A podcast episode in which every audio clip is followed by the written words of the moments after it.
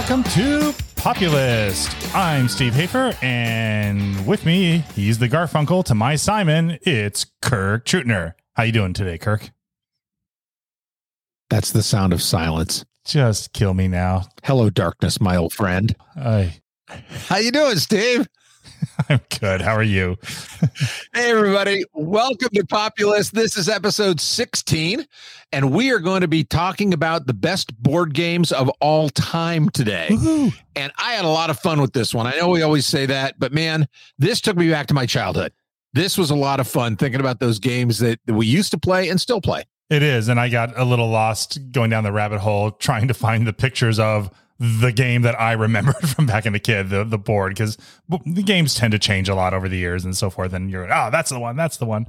Um, I thought it was going to be easier than it was. I thought, oh, this one would be great. But it's like, ah, oh, dang it. Here we go again. Yeah.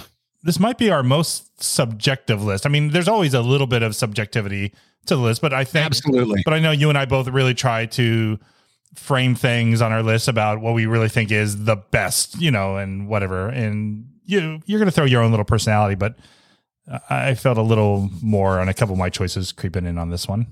I mean, every list that we do, I think, has, you know, amounts of objectivity and subjectivity, and they vary from list to list because there are some lists we do that do have more objective kinds of measurements. This one, I think, is just purely, these are the games that we have played that we see others that have played that others have said are, are great games.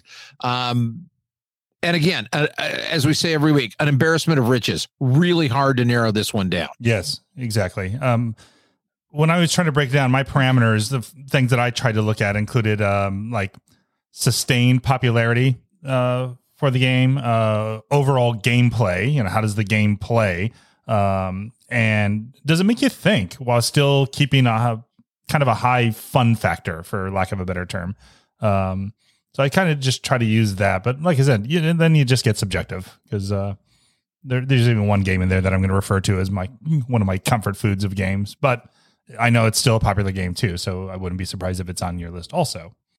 I, you know, I did the same thing. I tried to find some some criteria to go with. You know, I wanted to find games that were, you know, truly re- replayable, you know, enough variety so the outcomes aren't predictable or repetitive. It can still surprise you. Um, good balance between strategy and chance. Mm-hmm. Um, easy to learn, difficult to master. You know, I, I don't need a game that's got an instructional manual the size of a phone book. And for you kids out there, a phone book was a really big book way back in the day. um, and and uh, almost all the games I'm going to list uh, are ones you'll you'll find at a pub or at a coffee house or or brought to game night with friends. Right, exactly. Um, these are the games that have just maintained that popularity. So that that's that's kind of what I, the lens I look through to to get my top ten. Yeah, and may I add that I kind of alluded to this just a second ago, but most of these games have changed over the years. But I got to say that a lot of the changes aren't necessarily to better the game. You know, it's the marketing department coming in and trying to, how do we repackage it? How do we make it look more modern to sell? And uh, once again, I think a lot of the time the companies overreach, and sometimes the original version of the game is great. Then, okay, maybe you got to bring the graphics, you know, out from the post-World War Two era into something a little more modern. Yeah, the cosmetic stuff yeah. that's updated. Yeah, but you stop pandering toward short attention spans or whatever. Give people the benefit of the doubt that they'll come to you and they'll play the game if the game is good. You know, I've noticed in, in some of the research I did, there are some of those games like you've talked about where they they slowly change the the game mechanics over a period of time to try and, you know, quote, keep up with the times. And I agree with you. I think the original game is probably the best, but there are a couple that are on my list that actually have these newer versions. And now the earlier versions are getting re-released as the classic yeah, versions. The retro, of the games. Right. Exactly. I've kind of like the Coke and Coke classic kind of thing. Yep. Well, now I'm uh, even more excited to get into this. Uh, I think this will be fun. I'm, I'm dying to know what you have. I'm going to set the over under at six and a half this time. I learned my lesson last time because I usually predict correctly or very close, but then I don't know how to set the Vegas odds. So I'm going to say six and a half for the over under. What do you think? I'm going to say, and this is for us matching. Yeah. I'm going to say under. I'm going to say under. Oh, okay. I'll take yeah. the over. I'm going to say but under. That's because I'm actually predicting seven. So uh, All right. Very good. But before we start, let's get into our first segment, which is the unlisted segment. Um, what what games are going to be unlisted on your list today? Um, I you know I, I created a small little sub list to be my unlisted. Uh, I call them the three C's. Uh, on my list, you will not see Checkers. You will not see Candyland, which broke my heart not to put it on there. I mean, this is a, this is like the first game every kid learns. Um, if you read up on the on the game, it's actually got a really nice origin story about being created in a hospital to help sick kids. Um, so I'm I'm bummed that Candyland's not on there, but it's not. And then uh, I'm going to alienate the the latest generation of game players. Uh, Settlers of Catan or the Catan games are not on my list. Ooh, ooh. Uh, things that are unlisted on my list will include The Game of Life, uh, big time classic, uh, Operation, and Twister. None of those tried and true loved games will be on my list. But Kirk, I went first last time, so you'll go first this time. So let's start it off. What is your number ten board game? Number ten. My number ten uh, made it into the Toy Hall of Fame in twenty ten. Um, and who would have thought that all the trials and tribulations of adult life would make for such an entertaining kids game? But my number ten is The Game of Life, uh, released by Ma- Milton Bradley in nineteen sixty. Uh, it's colorful. It's easy to play. Kids can feel like adults. I mean, it's kind of funny when you think back on it now, when you used to get excited about, I got a new car, or there's a new kid on the way, you know, at age six. And, you know, you say it at age twenty-six and it it creates night sweats. Uh, but yeah, it, it was things, it was a, things you can't say today. Yeah, it was it was a colorful game. As I said, um, unique mechanism. Just, you know, twist the the the dial in the middle as opposed to rolling a dice. Um, it did give you options. I mean, you weren't you weren't kind of uh, you know sent down a, a on rails on the game. You could choose one way or another, a job or a career or going to school or or any of that. So there were some options. Uh, it had variable gameplay. I, it, it was just a lot of fun as a kid. Um, and again, you know, this is a game that started as the quote checkered game of life in eighteen sixty. So it's been around a while. So my number ten, Game of Life. Yeah. Great choice. Uh, very good choice. I'm going to move right ahead to my number ten because um, The Game of Life was in this spot a day or two ago um, and it changed out, but I did want to recognize a game that was really designed with young kids in mind. Uh, cause I think that's important in the game world. Uh, I know Candyland is very popular, but I couldn't go with that. I decided to go with Chutes and Ladders. In my mind, it's just a better game. Uh, it originated in India um, as a game called uh, Moksha uh, Patam. I'm probably butchering that pronunciation. Uh, then it became Snakes and Ladders, and thank God they changed it away because, I mean, how many nightmares was that potentially giving people? I think Chutes and Ladders is a much more appealing title. Uh, it was a Milton Bradley game from nineteen forty-three. I hate ladders. I have a fear of ladders.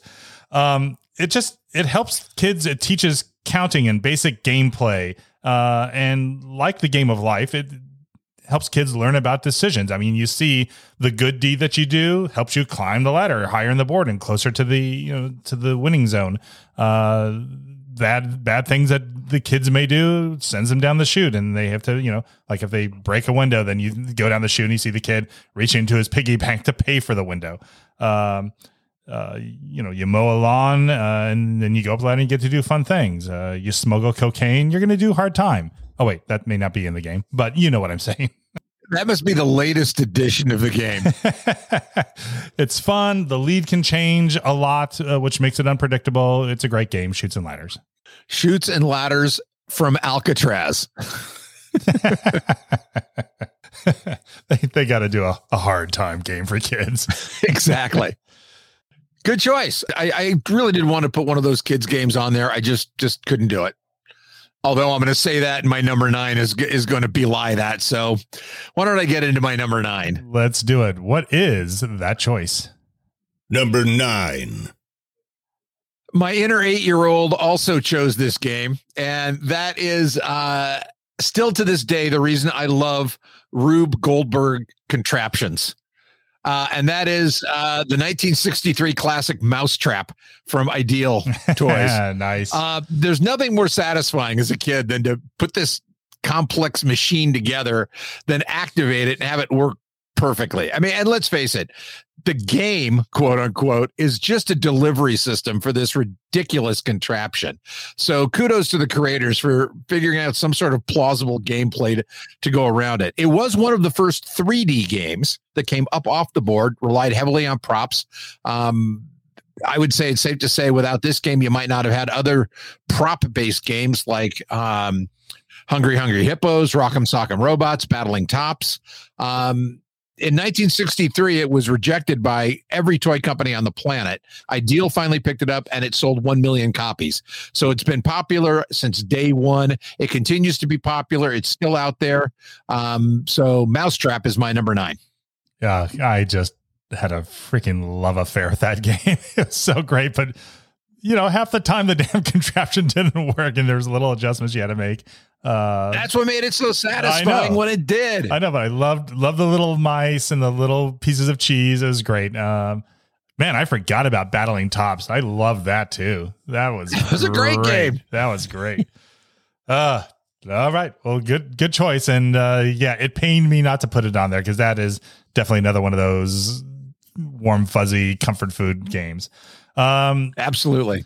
My number nine is kind of that also. It's definitely comfort food, and it's a particular favorite around our household, both when I was a kid and now that I do have kids. And that's the game Sorry, uh, from nineteen twenty-nine. It's ninety-two years old now. It was created by uh, William Henry Story of in England, uh, adopted by uh, Parker Brothers, and based off the Indian game Parcheesi, which became Parcheesi, and it's it's very similar to that. But I love Sorry. Uh, I know I'm a little biased, but I, I love it because the gameplay is easy to pick up, easy to learn. It's all determined by the special game cards.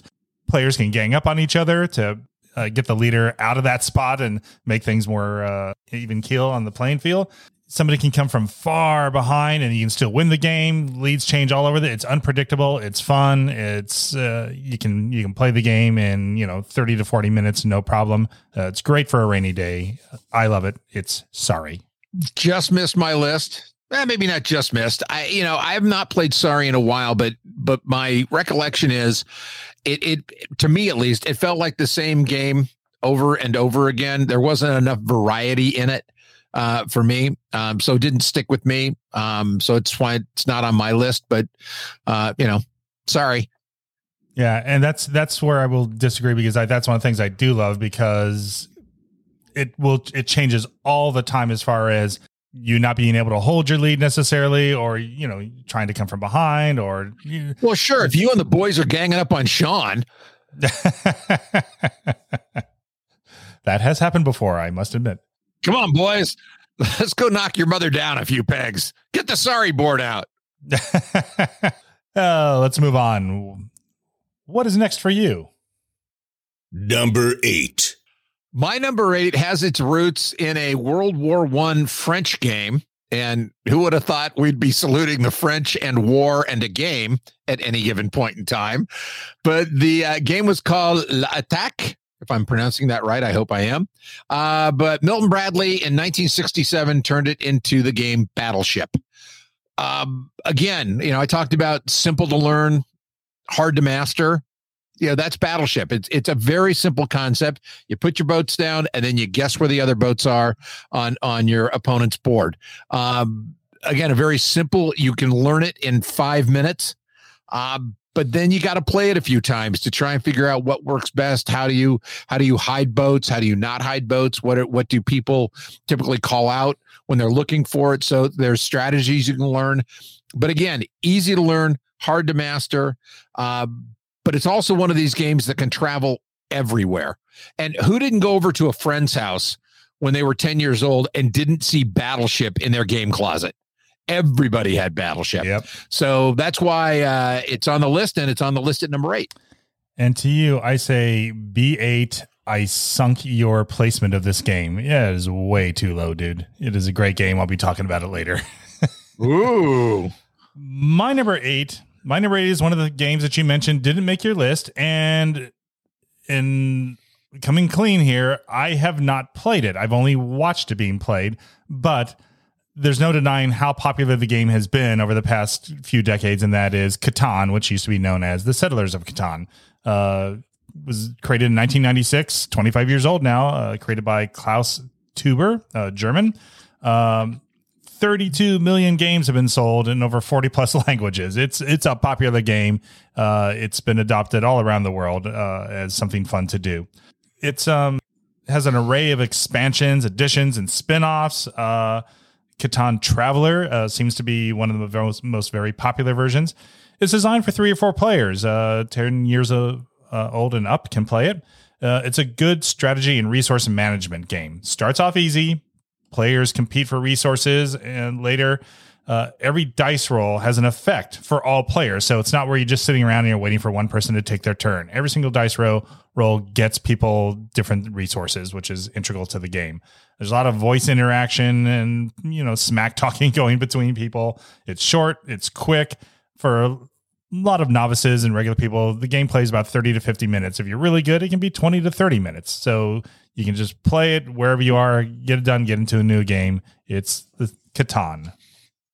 And, and I'm on, I'm in the same boat, and and I'm probably being hypocritical by not putting it on the list, but I have not played it either. I haven't even watched it being played, um, you know, in person. I've seen videos of it. I tried to look at, at some of it, and and I don't know, it, it it didn't appeal to me, and and I'm I'm I'm going to fall back on the on the uh, mea culpa that I'm looking for the best games and not the most popular games, um, and that is my my stance, and I'm sticking to it.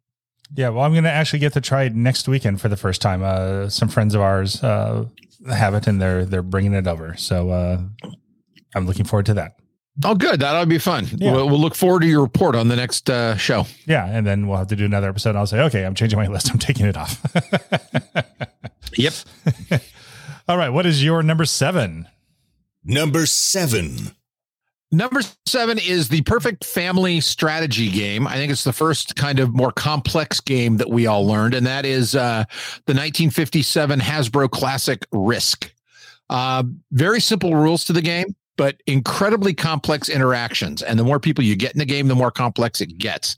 Um, we talked about a game needing to have variety and replayability. I think this game has it in in just... It, it's magnified, you know, how how different this game can go, especially not only with the variable of what's going on in the game, but how many players are in the game, what version of the game you're playing. Um, I knew friends in high school that used to just play this ad infinitum, uh, you know, betting on it. I mean, you know, really almost bastardizing the game in a certain way. But it is it is certainly the most complex, I think, game that's on my list. And in my opinion, without Risk, we don't have the Settlers of Catan or Catan. We don't have Pandemic. We don't have Ticket to Ride, Axis and Allies, or a whole bunch of more complex, larger board games, you know, as well that, that forces you to think three-dimensionally instead of just what's directly in front of you. Uh, again, we talk about games that are on rails, you know, like Chutes and Ladders, Candyland, Sorry to some extent, but Risk can go anywhere. And I, and I think that that's the popular or the the uh, appeal for the game that, that has made it as popular as it is. So for me, number seven is Risk. And you took a risk putting it that low on your list. Uh, I agree with everything you said, but I have much higher esteem for that game. Um, yeah, but boy, talk about one of the most influential games, and this begetting that, begetting that. Yeah, I definitely concur with that. Um. My number seven is a game that I kind of feel about the way that most of America felt about soccer for years and years and years. The rest of the world and most of the world loves it. I'm indifferent about it personally, and that's the game Scrabble. Uh, I give it complete kudos for how important it is and how many people actually play it. You know, it's been sold in one hundred twenty-one countries and thirty different languages, over one hundred fifty million sets sold. Um, there's approximately four thousand, something like that, Scrabble clubs in the world. Uh, they hold tournaments. It's a big, big thing. And I acknowledge that.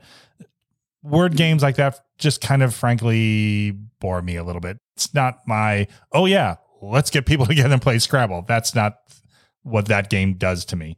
Um, it's great for squabbles for what's an what's a, an acceptable word. You know, how many people start digging into dictionaries and thesauruses and stuff like that.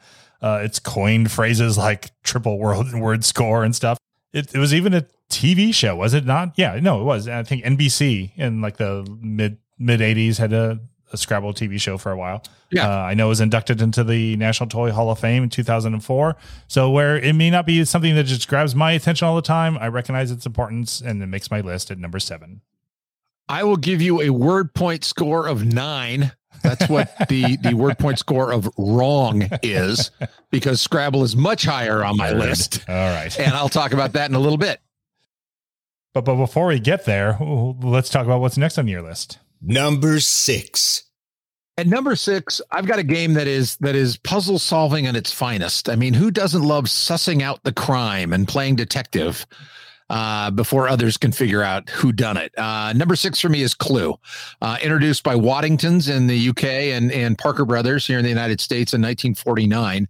Um, it does rely more on logic and reasoning than the other games that are on the list. Uh, there are definite strategies involved with it. And, you know, again, it, we look at what begat what. You know, without Clue, I don't think you'd get something like Mastermind, another game that didn't make my list, but is obviously, you know, continues to be a very popular game. Um, Clue to me, I just thought had very colorful characters, very colorful scenarios. It was really fun to see it brought to life on screen. Uh, with some marvelous comedic actors, you, you kind of got it, got the the the old yeah. murder mystery feel uh, of the game. They captured it very well. Um, great variety of the game, great replayability to the game. Uh, they've got a, a billion different variations on it as well. Uh, but Clue is my number six. I agree with everything you said. Uh, it was fun to watch the movie, but I got to tell you, don't you think if it wasn't for Tim Curry and his character, which is not in the game, that movie could have been atrocious. Uh, Tim Curry was the glue that made that thing happen, uh, especially at the end as they're summing up everything. They're running from room to room, and he's explaining his theory about what happened. Yes, but I also thought it was a unique idea to have three different endings. Yeah, I, I had forgotten about that. Yeah, you're right. Definitely very smart on their part. Good choice. Uh, I will be talking about that later as well. My number six is a game that anybody can make a reasonable argument that it could be anywhere in the top five, top six, and actually anywhere. I think your argument would be sound, and that is the fifteenth century game chess. Uh, when you've been around for fifteen hundred years, there's something that the game is doing right. There's some appeal about it. Um, It's uh, the quintessential abstract strategy game. Uh, head-to-head competition, even strength, even playing field. Uh, it's a great test of skill. It's a great, great method to pit two people and their their brain power against each other. Um, casual games can last from you know, ten to sixty minutes. Uh, tournament games can go from ten minutes to like six hours. Uh, There have been countless books written about it. Uh, columns in daily newspapers used to be dedicated just to chess, and uh, computer games uh, have been hugely popular for this. Uh, I remember that there were scientists used to build computers to try to beat the current reigning world uh, chess master. And then uh, there was the uh, computer in nineteen ninety-seven called Deep Blue that finally beat Gary Kasparov, and that was a, a big thing. Um, the game's not attractive to everybody. Uh, not everybody gets turned on by this, but uh, it's regaining popularity with the younger people, which is cool to see. Uh, there's something classy about the game too. So there's a, there's a whole lot to like about it. It is intimidating. I will say that. Uh, I've been intimidated. I have a couple friends who are really good at it, and I just, I go, no, no, no, no. I will not play chess with you. But it's a great game. Chess makes my number six. I have just taken your queen, because it's much higher on my list, and I will talk about it a little bit later on. Yeah, it could. And I think if it had a bigger universal appeal, that it would have been higher on mine. Uh, but I think it does intimidate you know, a good amount of people. Anyway, let's move on. What is your number five? Number five. Well, my number five is probably the oldest game on my list, although I, I did reveal that chess is on my list as well. So, you know, not knowing the exact dates of these games, but um, my number five is Backgammon. Um, if you've ever been to a beach house or a lake cabin where there wasn't a backgammon set there, I mean, this this game was prevalent uh, as I was growing up in the seventies and eighties, and it's still very popular today. Um, I'm going to go back to some of the definitions I talked about. It's relatively easy to learn, very difficult to master, and it's just enough chance from the dice to make it interesting and replayable and, and give it all the variety that, that you would want. Um, it's the only game on my list where gambling is not only encouraged, they even provide a little cube to help it along. I mean, this is this is a game that is it really does pit people against one another. It's like heads up poker. Um, it really is a mono on mono kind of thing, but with, again, just enough variety uh, to make the game that it isn't the same, feel like the same gameplay over and over again. And, you know, we've all seen the small little magnetic cheesy versions that you can take on an airplane. And we've seen the deluxe gilded sets they use in casinos in backgammon parlors. It's popular all over the world. It's popular across uh, different economic strata, different uh, uh, peoples and places. And, and it, it's just a game that has endured. So that's why it's on the list. It is backgammon, and it is number five. It's a great game. Just missed my list. Uh, it's probably my wife's favorite game. Um, in fact, I gave her a new set for Christmas this year. Uh, it is fun.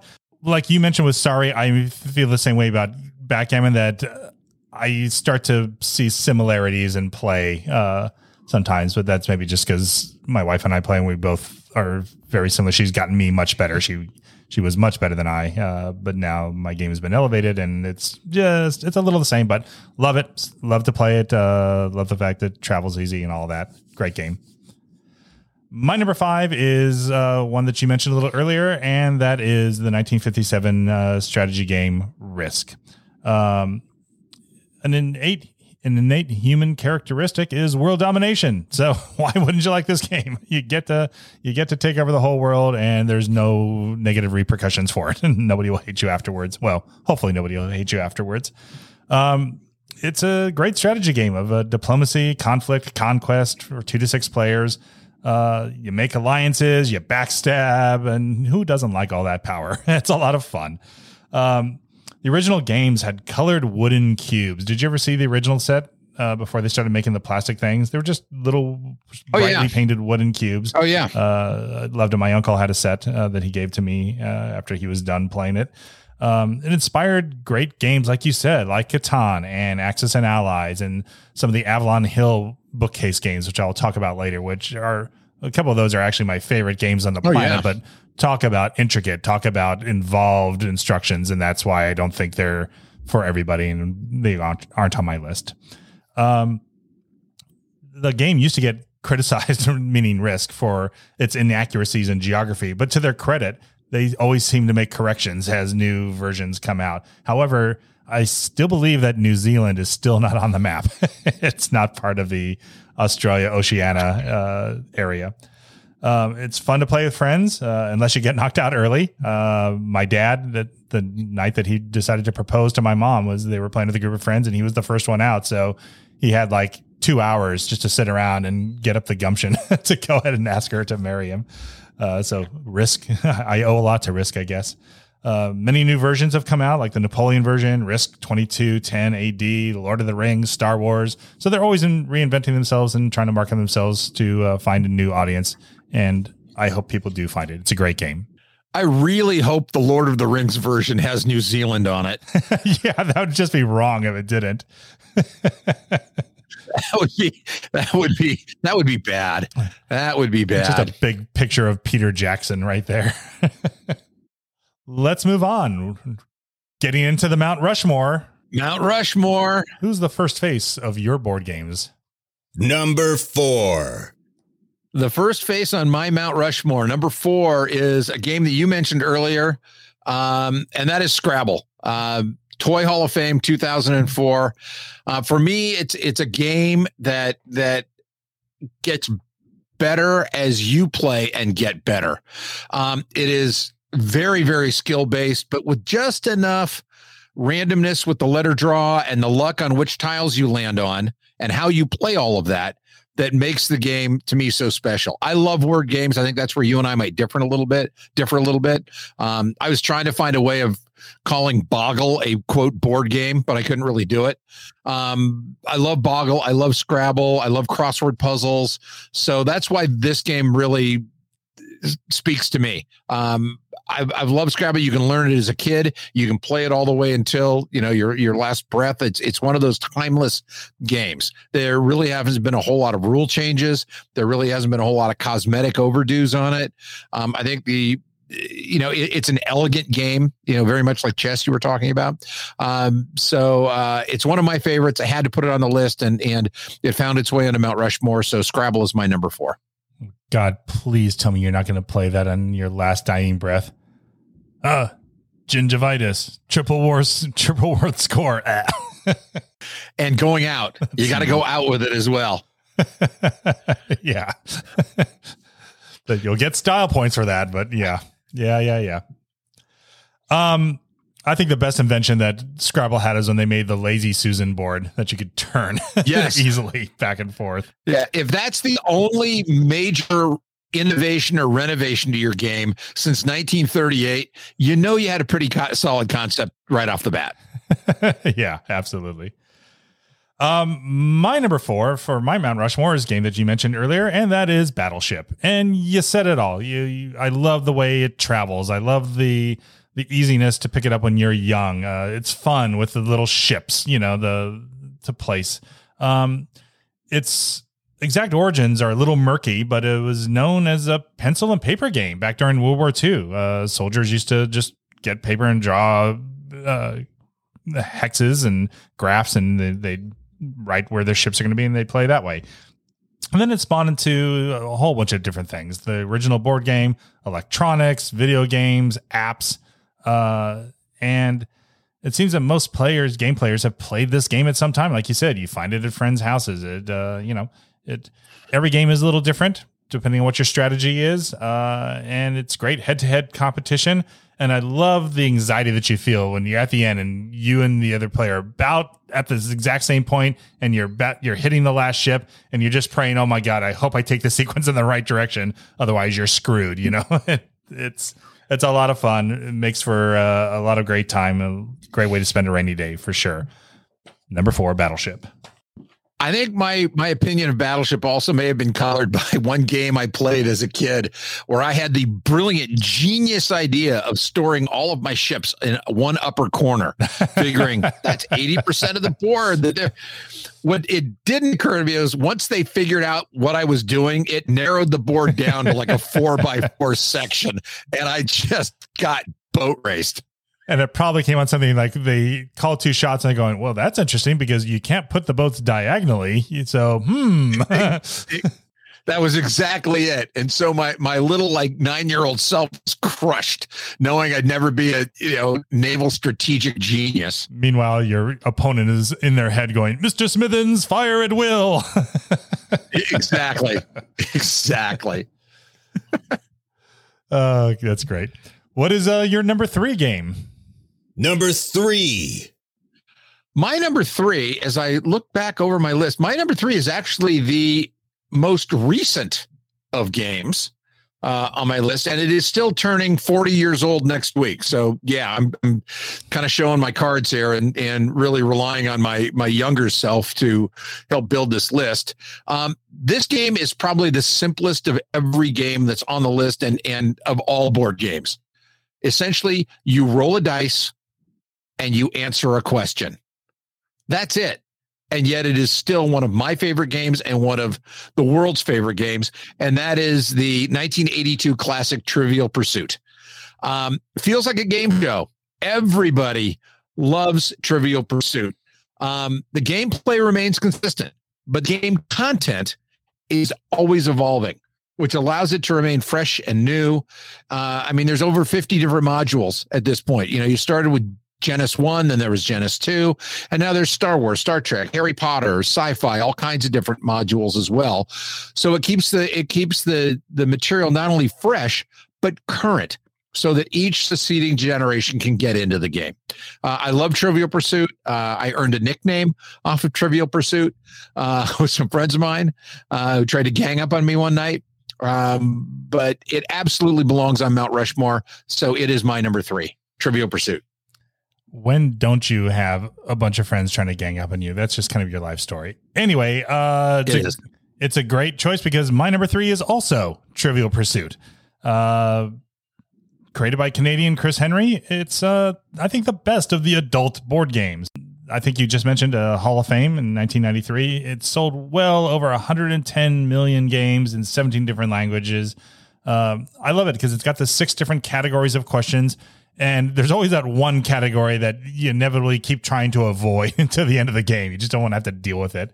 Um, but I love all the special editions that have been created over the years. Uh, the Junior Edition, All-Star Sports, Baby Boomers, Silver Screen, Disney, uh, the decades of the eighties and nineties. So there's a lot of different ways to keep this game fresh, and there's thousands of questions in every game. Um, you always have your favorite categories. I know, like we just talked about the strategy, uh, but it, it helps build reputations. Like you said, your friends would gang up on you. Sometimes you got a good reputation. Sometimes you got a bad one with this game, but it's fun to play amongst friends. It's a great game to play sober or not. Uh, just tons of fun. Trivial Pursuit. You know, there's, there's a very, uh, Uh, a not very well-known theorem that goes along with Trivial Pursuit, and that is essentially if you're the person who suggests playing it, you're the one that gets ganged up on. I, I could see that being very true. Yep. Yeah, yeah, I love Trivial Pursuit. I'm glad we both have it on our Mount Rushmore. It's it's absolutely well-deserving. Yeah, and you and I have played many, many times back in the days in the eighties and the early nineties, and uh, with some of our friends. And always a good night. A lot of fun. Absolutely. And as a public service announcement, don't use shot glasses and shots as the guys you move around the table. Yes. It gets really hard at the end of the night. Oh, so ugly. What is your number two? Number two. My number two, I, I go from the simplest game on my list to to probably one of the most complex. It's a game you talked about earlier, uh, the fifteenth century classic chess. Um I don't think there has been a single game that has been more romanticized than chess. It has been used as an allegory for several different things. It's been featured in films. Uh, you know, From Russia with Love featured a great chess scene. The West Wing featured a great chess scene in television. Harry Potter used chess uh, in the books and in the films as well. Um, It's an intellectual game. It's a thinking man's game, which is why I suck at this game and I don't play it in any opportunity. I get absolutely thumped. I can think maybe two or three steps ahead, and one of those steps is, when do I get my next beer? I just, I'm, I just cannot play this game. I cannot. I avoid it. Um, I would rather play Sorry than play this game. Um, but I recognize it. it there, it, there's an importance to this game. There, there is a a. generational. There is a, a intellectual component to it. Uh, I love the fact that that something like Deep Blue was created because it it not only showed what advancements could be made in in artificial intelligence, but prompted it along the way to keep going. So it's had its impact outside the game arena as well. Chess is a magnificent game. It's a romantic game. I love watching it. I think I think it's an incredible game to watch, and and each time I watch it, I try and tell myself, learn something this time, and then I, I get lost after about five moves. But I am in sheer admiration of those who can play it. Uh, so chess is is my number two. Yeah, and it's it's it's definitely part of the the fabric of uh, human existence. Uh, like you said, it gets shown in Uh, television shows and movies. I mean, I think the big chess sequence, the wizard's chess sequence in Harry Potter, is a hugely popular scene uh, amongst the Potter fans. Uh, the West Wing episode where he's the president is playing simultaneous games against Sam and Toby, and he keeps going back from room to room, and they're having conversations that they play, is a fantastic episode. Great stuff. Yeah. My number two um, is probably still on your list, uh, and that is the classic Monopoly. nineteen thirty-five, eighty-six years old, Hasbro game, uh, created by Lizzie Maggie. Uh, probably the most recognized American game uh, around. It's derived from a nineteen oh three game called The Landlord's Game. Uh, it's a perfect blend, in my mind, of risk and luck with a little strategy mixed in. Uh, it's a great training ground uh, to become a cold, uncaring mega corporation or a slumlord. You got to have a training ground. Um, but a fun, fun fact, uh, during World War Two, uh, the British Secret Intelligence Service. I love this uh, story. Fake charities send sp- special editions to prisoners uh, and being held in war camps by the Nazis. The games contained compasses, hidden maps, real money, and other objects that might help with the escape. So I love that that game was used uh, to try to help spring prisoners from the uh, prisoner camps. Um, the game is always looking to improve play, uh, adding special additions uh, like s- the speed die or the optional house rules, uh, new consumer su- con- uh, suggested game pieces uh, that have been added over the recent years. There's a lot of specialty versions uh, of the game uh, featuring films or the heirloom edition. Uh, it's just a great classic piece of Americana sitting there on a board. Uh, a good time for families to come together. That's my number two, Monopoly. Excellent choice. Uh, you are right. It is still on my list. I will talk about it at number one in just a moment, but why don't we go back and take a look at what our ten through twos are before we get to our number ones. Yeah. What are your ten through twos? My number ten, I mean, again, this is a fun list. I had a, I had a great time putting this together. Number ten, The Game of Life from Milton Bradley in nineteen sixty. Uh, Mousetrap, the, the Rube Goldberg-inspired game, was number uh, nine. Battleship, number eight. Risk, number seven. Clue was, uh, or Cluedo, as they mm-hmm. say in England, was uh, number six. Backgammon uh, from the fifteenth century was number five. My Mount Rushmore began with Scrabble, uh, then added Trivial Pursuit at number three, chess number two. My tenth or two started with uh, the kids' game Chutes and Ladders, uh, followed by Sorry at number nine, uh, Catan at number eight, Scrabble was number seven, number six was chess, uh, number five, Risk, Battleship at number four, Trivial Pursuit also at number three, and Monopoly at number two. And that brings us to, oh, just by the way, we have matched on seven. So ding, ding, ding, Steve wins. I I saw that. I saw that. I, we got off to a great start. Yep. And I thought, I got this in the bag. All I need is one more. I know my Kirk. Anyway. Then you turned into the Lakers and won thirty-three in a row. What is your number one? My number one is your number two, and that is the board game Monopoly. How can it not be? Um, I don't think there isn't anybody I think you can name who doesn't know how to play Monopoly. There isn't anybody you don't know who doesn't have a favorite strategy. Should I buy all the railroads? Do I just buy everything in sight? Do I ignore Boardwalk and Park Place and buy all the, the lesser priced properties? Everybody's got a strategy. Uh, this is the perfect combination, again, of skill and chance. Um, as you said, it was created by Lizzie Maggie and then and then uh, built into the game that we know today, Monopoly.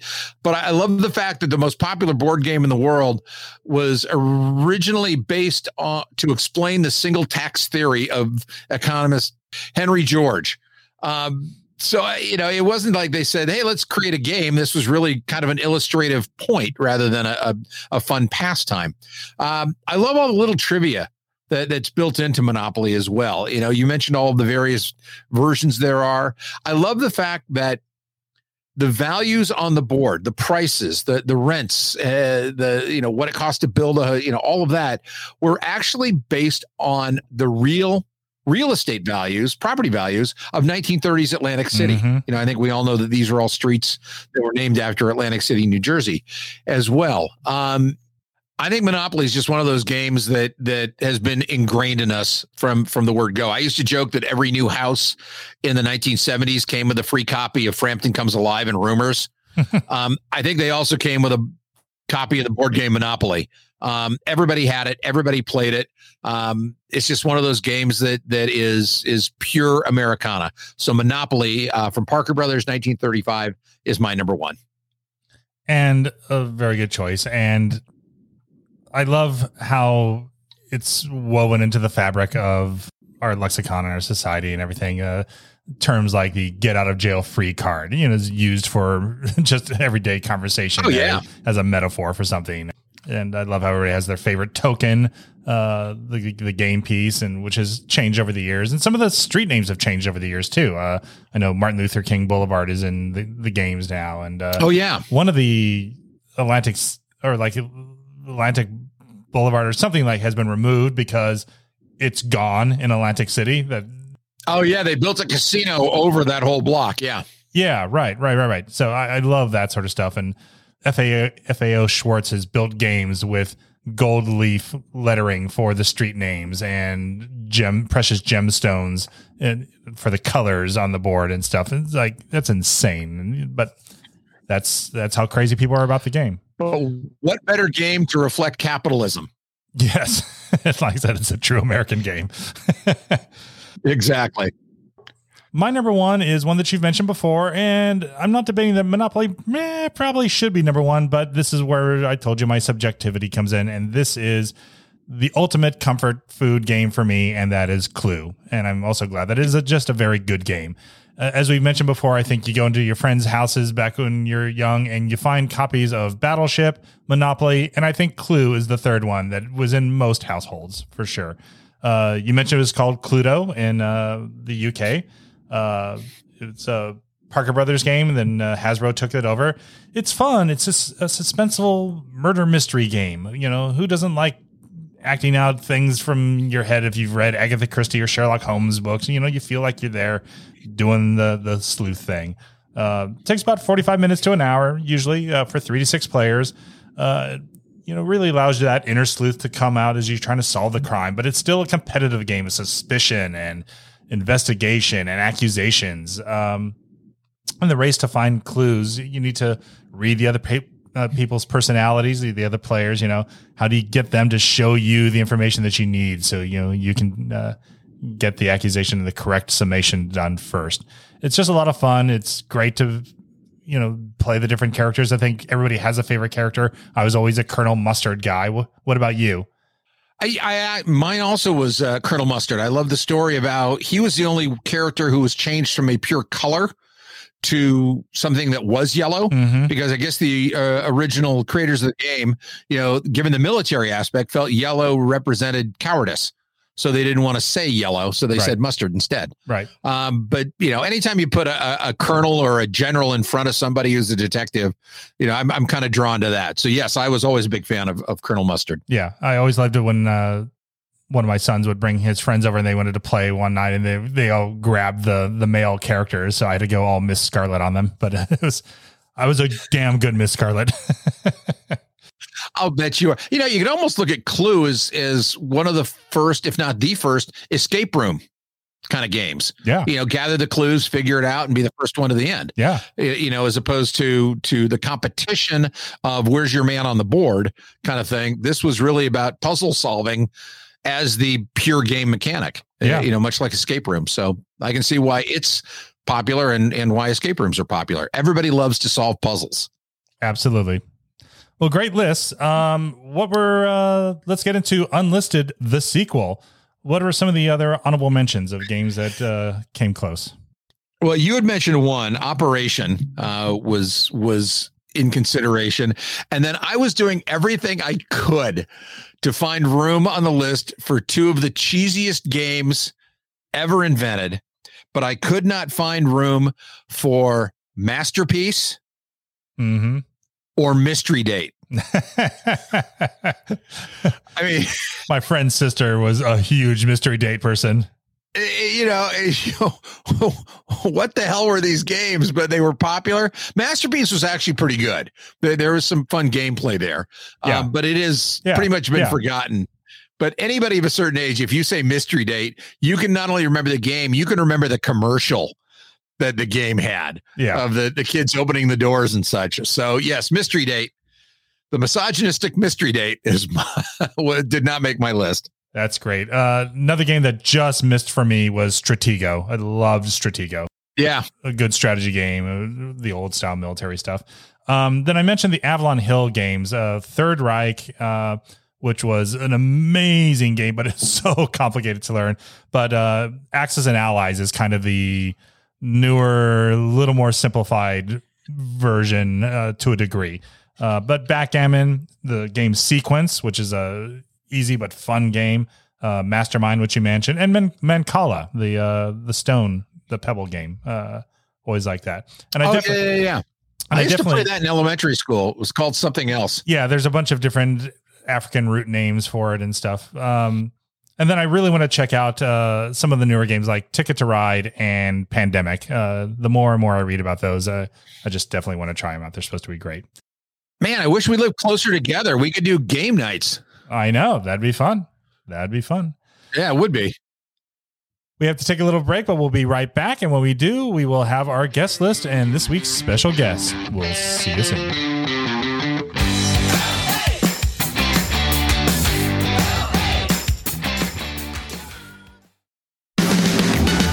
Okay, show of hands. Do you stick around for the credits at the end of a movie or a T V show? You might, but most folks don't. And even then, you might not be familiar with half the jobs on there. My name is Bruce Rand Berman. When I came out to L A a while back, I found there was a lot more to this industry than I realized. With the help of some great friends and mentors along the way, I've been able to chart my course to where I am today, an experienced television producer doing a podcast about all the different jobs there are in Hollywood and how to get them. So check out Call Time on your favorite podcast platform. You'll hear all about the industry straight from the mouths of the real people who work hard every day and night in the trenches on set and in the office. Yeah, this is my podcast, but it's your call time. Don't be late. Hello. Wait, what? You haven't heard the new podcast, Mojo Girl Madness? Good news. Season one is now available for binging. Mojo Girl Madness is a mad pod with interviews, rants, and stories about sex, relationships, family, divorce, politics, showbiz, and mostly your mojo. Find Mojo Girl Madness wherever you get your pods or at mojo girl madness dot com. And now, back to the main event. Love you madly.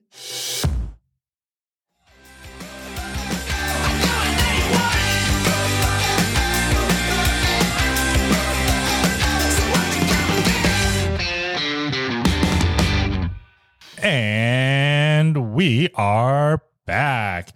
And now it's time for the guest list. And joining us today on the guest list is our first international guest. He's a journalist who's evolved into a nonfiction author and scriptwriter of and renowned games expert. He's written the book, It's All a Game, the history of board games from Monopoly to the Settlers of Catan, as well as Replay, the history of video games, Feral Cities, Adventures with Animals in the Urban Jungle, and Fizz, How Soda Shook Up the World. I'll be buying that one, by the way. Uh, he writes scripts for the podcast Business Wars. Uh, the next one comes out in about a week and focuses on the race between the drug companies to deliver vaccines against covid nineteen. Sounds like very interesting and timely stuff.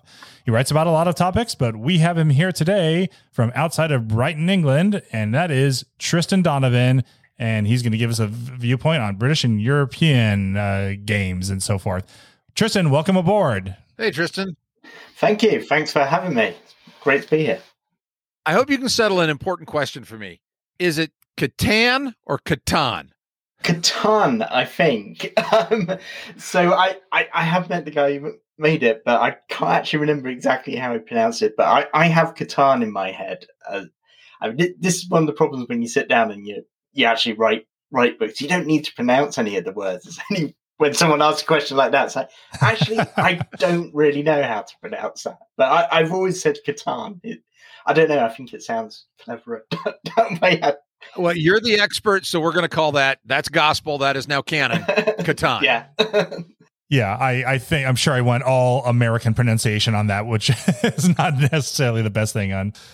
Uh, typically, American game manufacturers uh, tend to create and market a lot of games with gadgets and big, bold colors. Does that differ a lot from the U K and the European style games?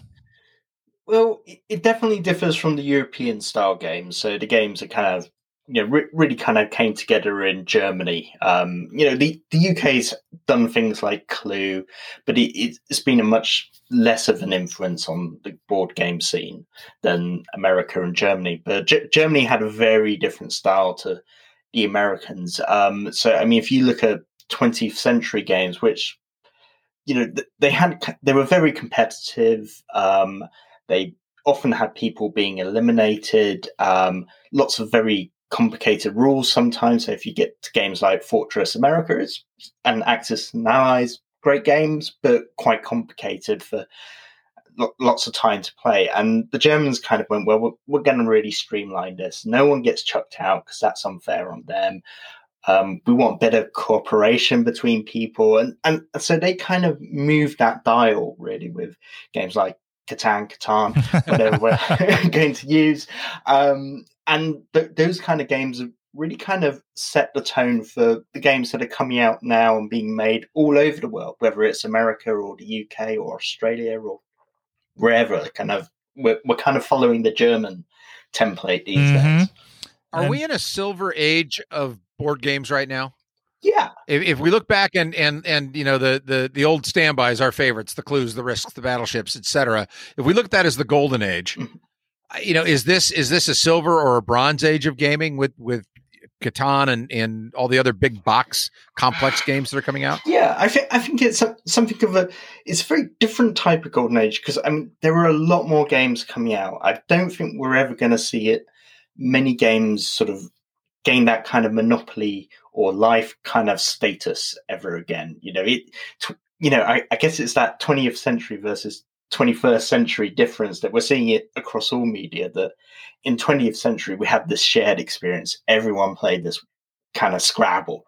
Everyone had played it because that was one of the twelve games that were around. And, and now there's probably twelve games coming out an hour. Um, so right. we are in kind of one of the best times, you know, game design of for board games is far better than it used to be. There's lots of great games coming out, but there's also a lot of games coming out. So, you know, the idea that you could kind of really keep on top of everything that's coming out is quite hard. So I, I think part of the reason we think this is a fantastic time is because we're probably only looking at the ten percent of the iceberg that are really good. And there's probably lots of games that we haven't heard of, sort of under the radar, that are probably not that great. And no one's really missing them. But it, it's a good creative time, you know, lots of ideas kind of flying around. Right. And it, it seems like, at least in America, there was a lot of the big companies, uh, you know, Parker Brothers, Milton Bradley, so forth. And they definitely, sorry, play on words. They had the monopoly on that industry. And then lesser known companies like Avalon Hill, to to say one, you know, broke in and they had their series of book, bookcase games that, and then it seems like there's many more smaller companies that have really found a niche for themselves in the market. And I think maybe that's helping to contribute to the plethora of games that we're seeing coming out at a, at a at a faster pace than what used to happen.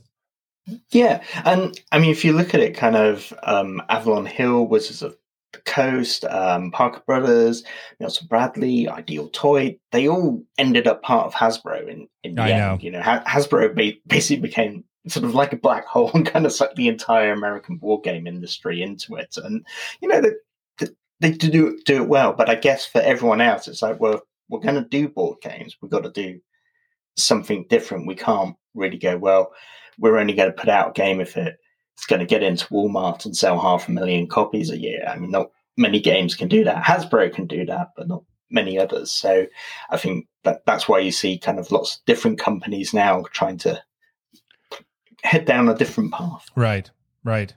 You know, when you look back at, at the games we talk about that, that I mentioned earlier, the, the, the, the Risks, the Monopolies, et cetera, uh, in terms of entertaining the family, they were one of maybe five or six options back in the sixties, fifties, sixties, seventies.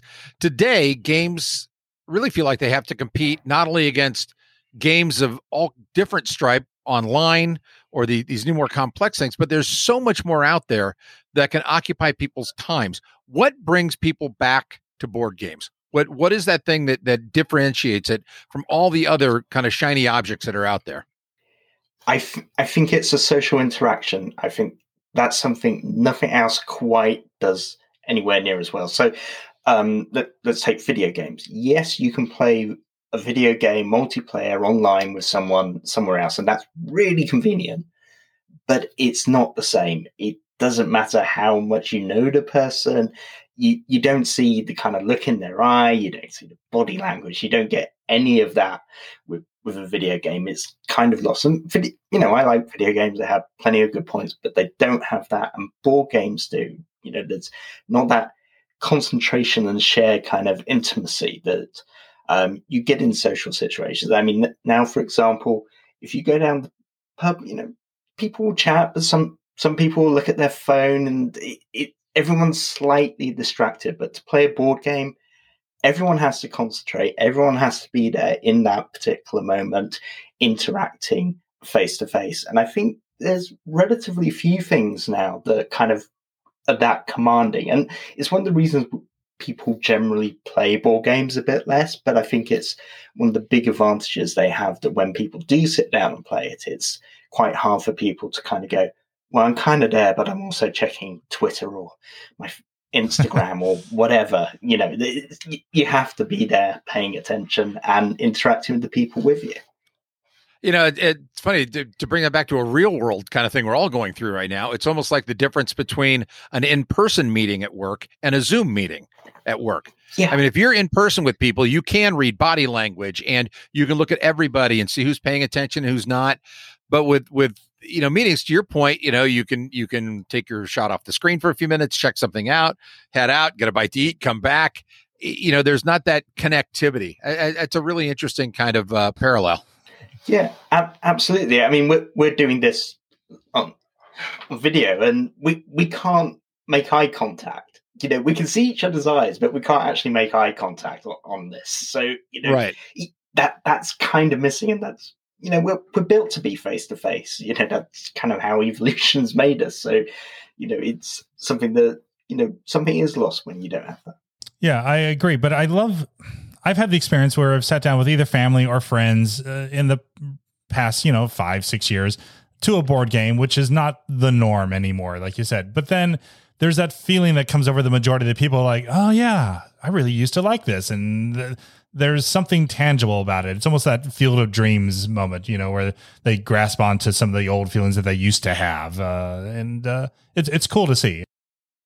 Yeah, c- COVID has been, been ruinous for my board game playing, because uh, my, my partner's not that into board games. So right. the, the people I play board games with, it's like, well, can't, it's actually not really the greatest thing in the middle of COVID. I'll, I'll, we can't go around each other's house, and playing outside in British winter is just not an option. So, um, yeah, it's kind of curtailed my board gaming quite a bit this this pandemic. It sure does give us something to look forward to. Uh, that yeah. that is that is for certain. I have a question.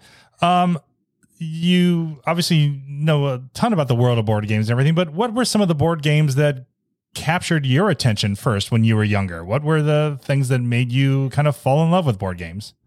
Oh, there's so many. So my, my family, we, we used to play board games every Sunday after dinner. So it was kind of like a family ritual. Yeah. And I mean, Monopoly is the one that really sticks in my mind. We played that a lot. And my dad was always the banker. My dad always won and never seemed to run out of money. You know, it's, I, I think looking back now um, as an adult, it's like, yeah, that, that was a dodgy bank.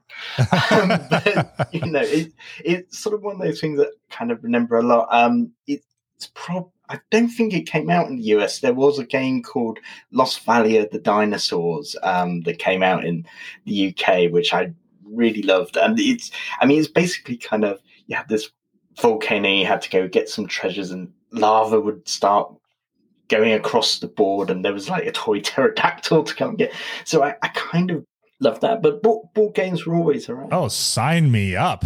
Yeah, it's it's a great game. I mean, well, I remember it as being a great game. I, I don't have my copy anymore, so uh, it could be one of those games that you think, oh, it was brilliant when I was eight. Maybe it's not now, but maybe it is. uh, I don't know, that sounds pretty cool. I'll have to find it one day.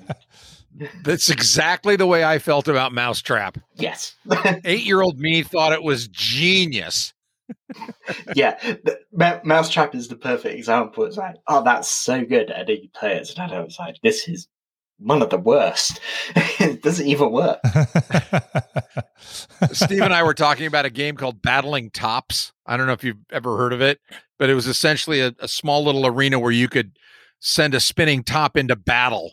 And we both went, oh my God, we totally forgot about that game. And I know full well if we tried to do it again, we'd be like, this? This occupied us for hours upon end? Yeah. This? Yeah. It, I mean, it is amazing sort of now to look back on sort of some, some of these games. I, I remember playing a lot of um, Parcheesi. Um, and it's like, mm-hmm. God, re- really would I kind of play Parcheesi over and over at this point? How how could it keep me entertained for so long? I don't don't really know. But I mean, there were less options back then. You know, I'm I'm forty-five. You know, it's like there, there were only four T V channels when I was growing up. I feel you. Right. And Parcheesi, there must have been something, right? Because between that and Sorry and Trouble, you know, there's all these variations of the basic same game. So there's there's something that works with it. So yeah. Now yeah. tell me, um, are are games like, well, chess obviously, but games like Mancala and Go and Mastermind, uh, are they big in uh, Europe and the U K? Um.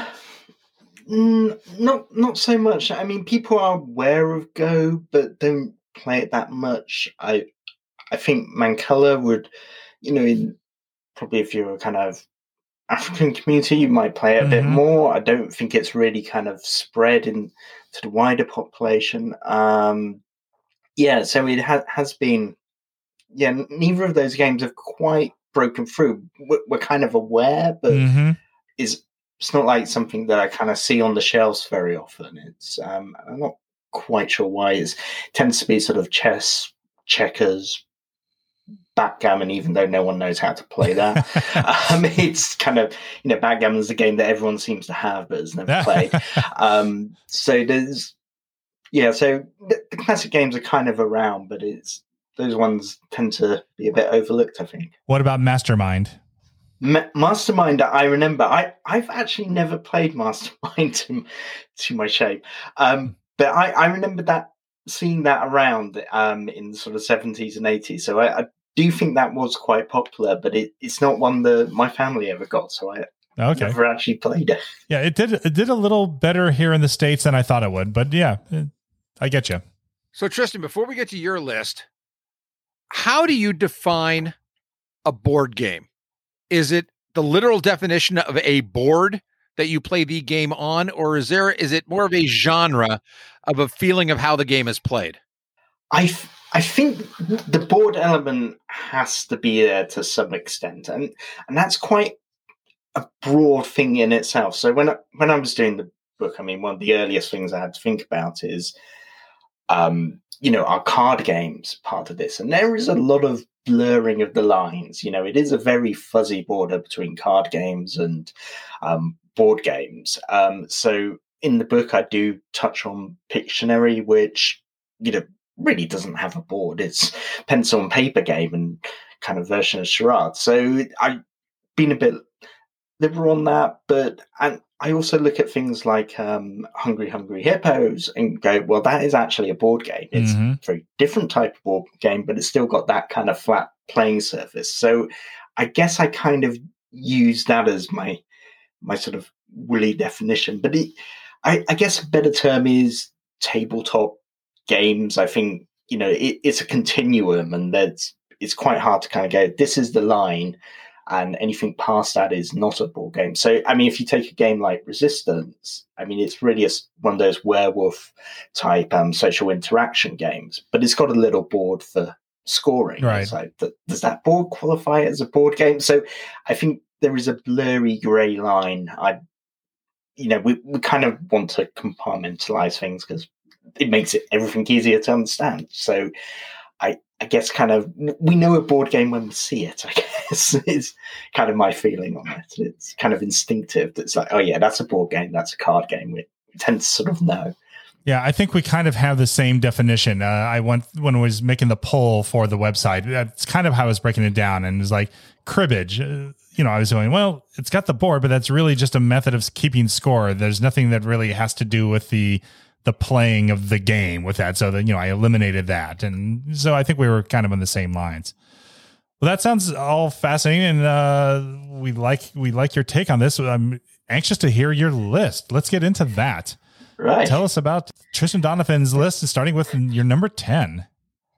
Right. I, I'm going to start controversially um, with Monopoly Empire. So um, Monopoly's obviously become a kind of game that kind of board game connoisseurs kind of look down upon. But Monopoly Empire um, is a twist on it, and it basically strips out all the excess. It's very fast, very, very cutthroat.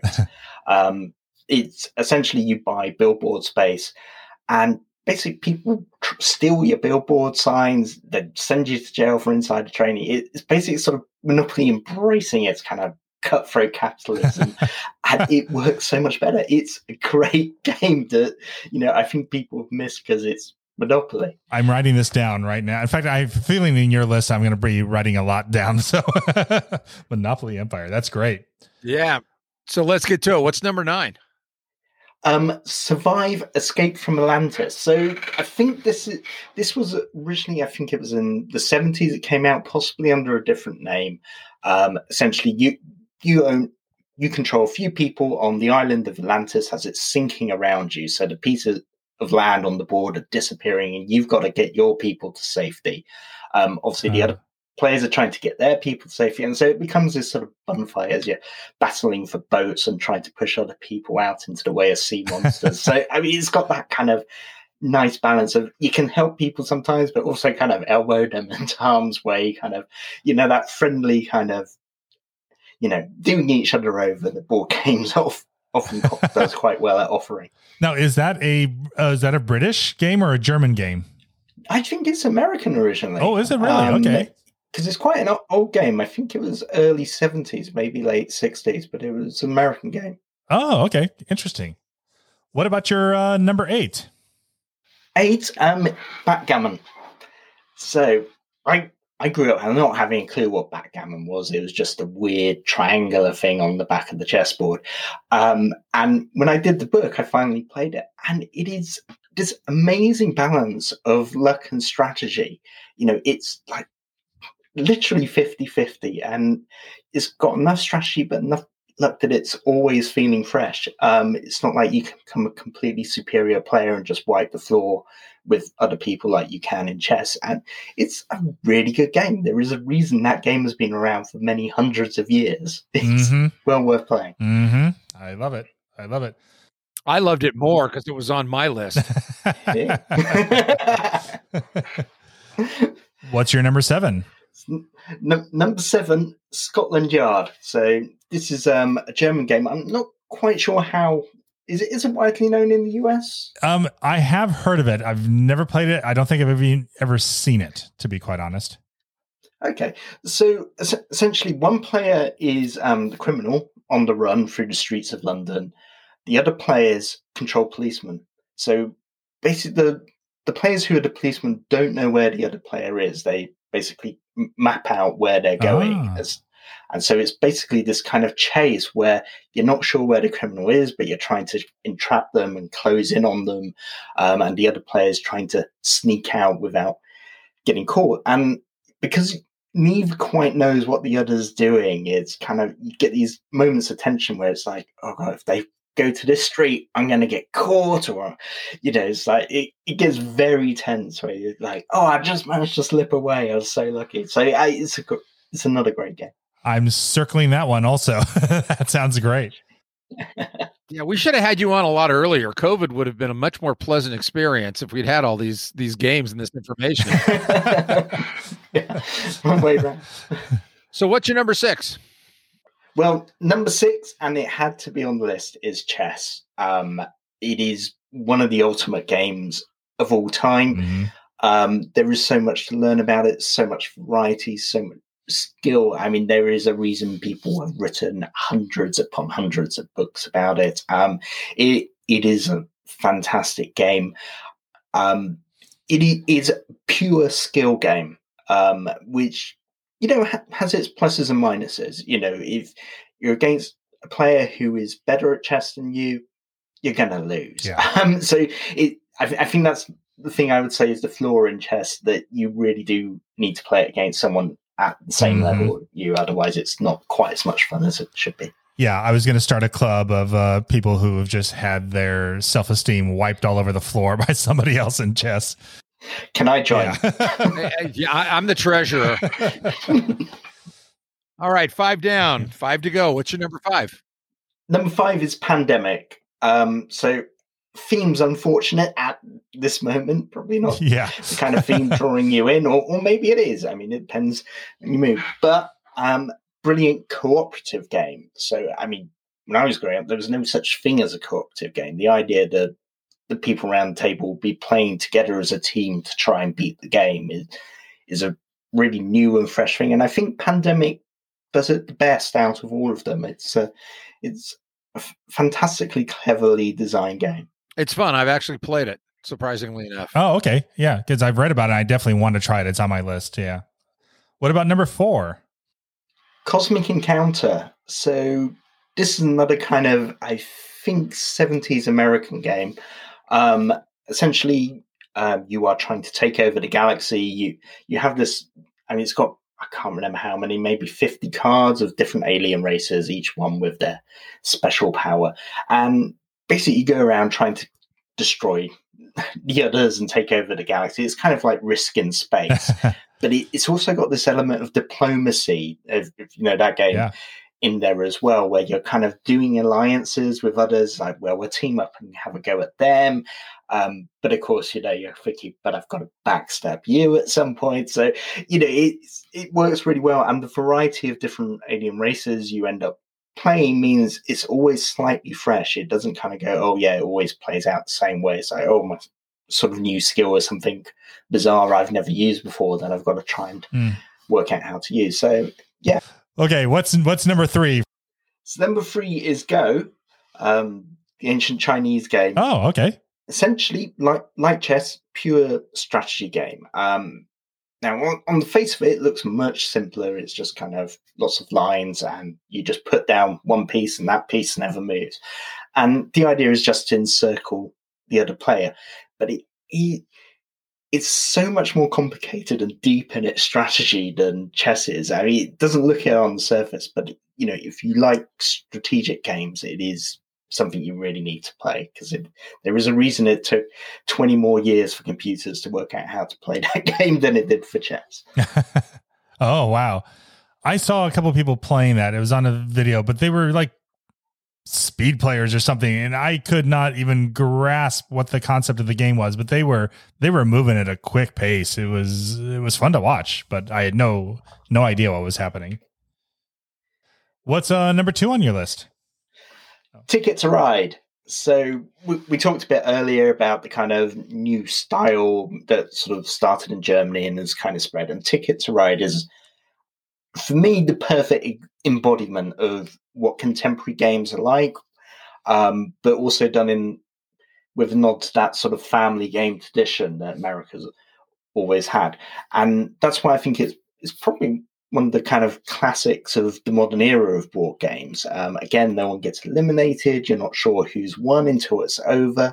Um, it's got just the right balance of luck and strategy to it. And I mean, it, it's also about kind of putting down trains, which appeals to my geeky inner soul. You know, it's like, oh, train lines, uh-huh. building train lines across America. This is great. Absolutely. Um, so, you know, it, it works for me on so many levels.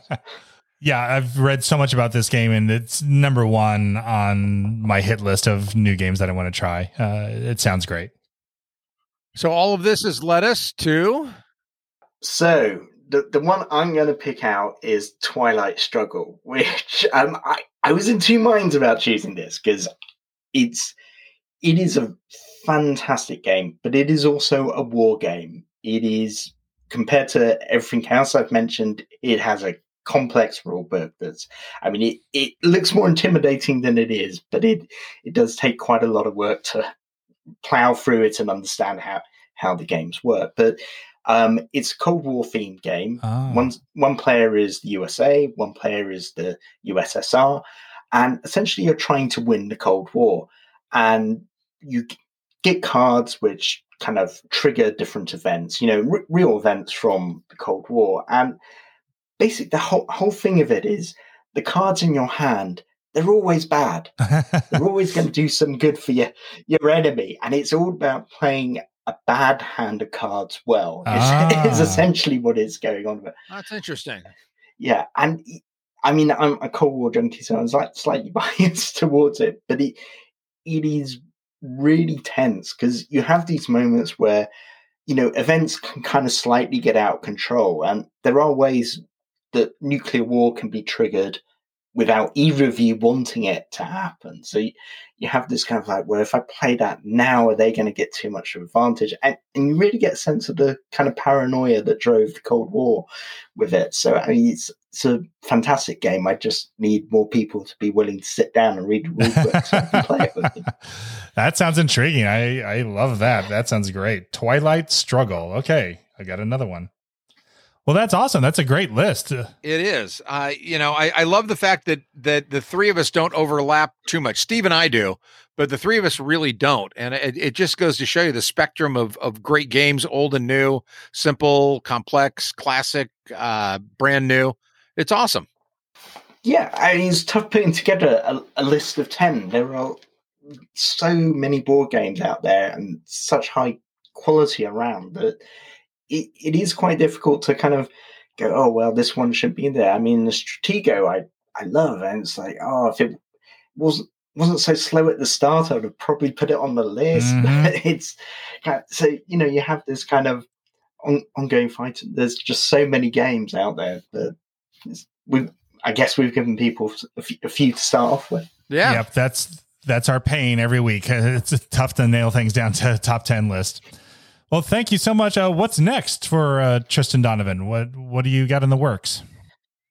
Well, um, I, you, you mentioned it earlier, but um, I'm sort of work, working for, on scripts for the Business Wars podcast. Um, so I've got one on the kind of competition between the um, drug companies to make the COVID vaccine um, coming out quite soon. Um, I'm also updating my book on the history of video games because it, it is ten years old now. Um, oh, wow. So I, I wrote it in a time when smartphones were new. um, so um, I, I have some catching up to do on that. So th- those are my kind of two main things at the moment. And just to remind the viewers that, uh, or the listeners, that's called Replay, the History of Video Games. That's the one that he's working on now. Yeah, thank you so much. We we appreciate your time and uh, guess giving us your input. It has been such a pleasure. Absolutely. It's been great to be on. Thanks for having me. Well, hopefully we'll touch base with you again sometime, but uh, stay safe and uh, find people to play those games. You too. Really, take care. Be well. All right. Oh, that was awesome. Uh, it was nice to have our first international guest all the way from the U K. And, uh, thank him for doing it because it was much later there for him than it was uh, for us here. He had a lot of cool insights. I liked it a lot. Yeah. Hopefully he's on his way to the pub now. Let's hope. The socially distant pub. Exactly. All right. Well, that brings us to our next segment, which is the Populist. The Populist. It's uh, the time where our listeners get to have their voices and opinions heard. Uh, Our listeners are awesome. We know that, but uh, just got to say it again because they completely smashed the record for voting uh, this time around. We had a, our biggest turnout ever uh, this time. So nice job, listeners. Thank you. Thank you. And your reward is very few ties on this week's Populist. We have three ties of just two, two games each on the ties. So the listeners have spoken, and they say that number ten on the Populist is Catan. Uh, number nine is a, t- a tie between Twister and Backgammon. Number eight was Scrabble, the word game. Number seven was Chutes and Ladders. Woohoo! Number six was the other kids' game, Candyland. So people are having fond memories back when, when they were kids. Or one of our listeners' son got their hands on an iPad. Uh, number five was a tie between both of our number ones. That's funny. Clue and Monopoly tied for the Populist number five. Number four was a tie between Risk and Chess. Number three was Trivial Pursuit. Number two was Stratego. And number one was Battleship. That's good. Nice list, listeners. Uh, it was a good poppy list. It was. Well, that was fun. That was a good episode. That's a good show. Uh, I enjoyed doing that. Um, and once again, that was a listener uh, suggested topic. Uh, Paul Durbin, one of our uh, That's right. Thanks, friends Paul. Of the show, one of our listeners suggested that. Yeah. So uh, that was the first time we've uh, taken a listener suggestion. So keep them coming, everybody. That does it for this week. Uh, and for this episode, we only have four more episodes less left here in season one. Dun, dun, dun. Can't believe it. It's flying by, but uh, the end is near for season one. And uh, join us next time when we do uh, best best picture winners just in time for the Oscars. Uh, you can visit our site at populous podcast dot net uh, to vote on that. The poll is up for you to say, and the Oscar goes to. You can do that by voting for your top ten. Uh, please subscribe to the show on whatever platform you listen to us. Uh, the subscriptions are very important for us, and uh, we'd like to know how many of you are indeed listening. So subscribe, subscribe, and tell a friend. And those platforms include Apple Podcasts, Spotify, Amazon, Google, iHeartRadio, Pandora, or wherever you go to get your quality podcast. Populist is a member of the Buzzsprout community, and Populist is a vintage year production. That's right. You can find out more about the show on the website that I mentioned earlier, populous podcast dot net, or you can follow us on social media. On Facebook, we're at facebook dot com slash populous podcast. We're on Twitter at populist underscore pod and Instagram at populist pod. Well, thanks for listening, everybody. We uh, appreciate it. We love doing these shows for you, and we look forward to next time. So we'll see you soon. Thanks again for all your support, everybody. Please stay safe. We'll see you next time. Stay safe. Bye-bye.